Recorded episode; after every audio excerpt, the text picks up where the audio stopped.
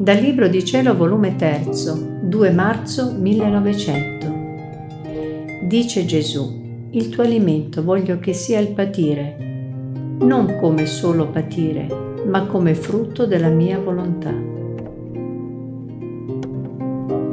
Questa mattina, avendo fatta la Santa Comunione, il mio dolce Gesù si faceva vedere crocifisso internamente mi sentivo tirata a specchiarmi in Lui per potermi a Lui rassomigliare. E Gesù si specchiava in me per tirarmi alla sua rassomiglianza. Mentre così faceva, io mi sentivo infondere in me i dolori del mio crocifisso Signore, che con tutta bontà mi ha detto, il tuo alimento voglio che sia il patire, non come solo patire, ma come frutto della mia volontà il bacio più sincero che lega più forte la nostra amicizia è l'unione dei nostri voleri e il nodo indissolubile che ci stringerà in continui abbracciamenti sarà il continuo patire.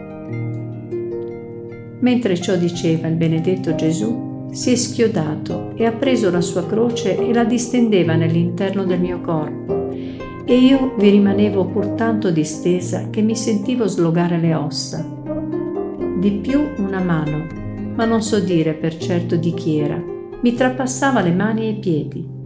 E Gesù, che stava seduto sulla croce, che stava distesa nel mio interno, tutto si compiaceva del mio patire e di colui che mi trapassava le mani e ha soggiunto.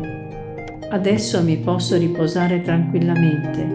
Non ho da prendermi neppure il fastidio di crocifiggerti, perché l'ubbidienza vuole operare tutto essa ed io liberamente ti lascio nelle mani dell'ubbidienza.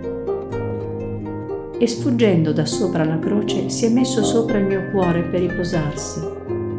Chi può dire quanto sono rimasta sofferente stando in quella posizione?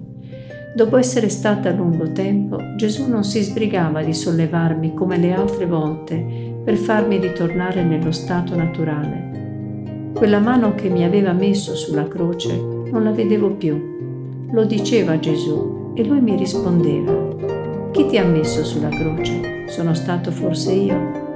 È stata l'ubbidienza e l'ubbidienza ti deve togliere. Pare che questa volta aveva voglia di scherzare e a somma grazia ho ottenuto che mi liberasse il benedetto Gesù.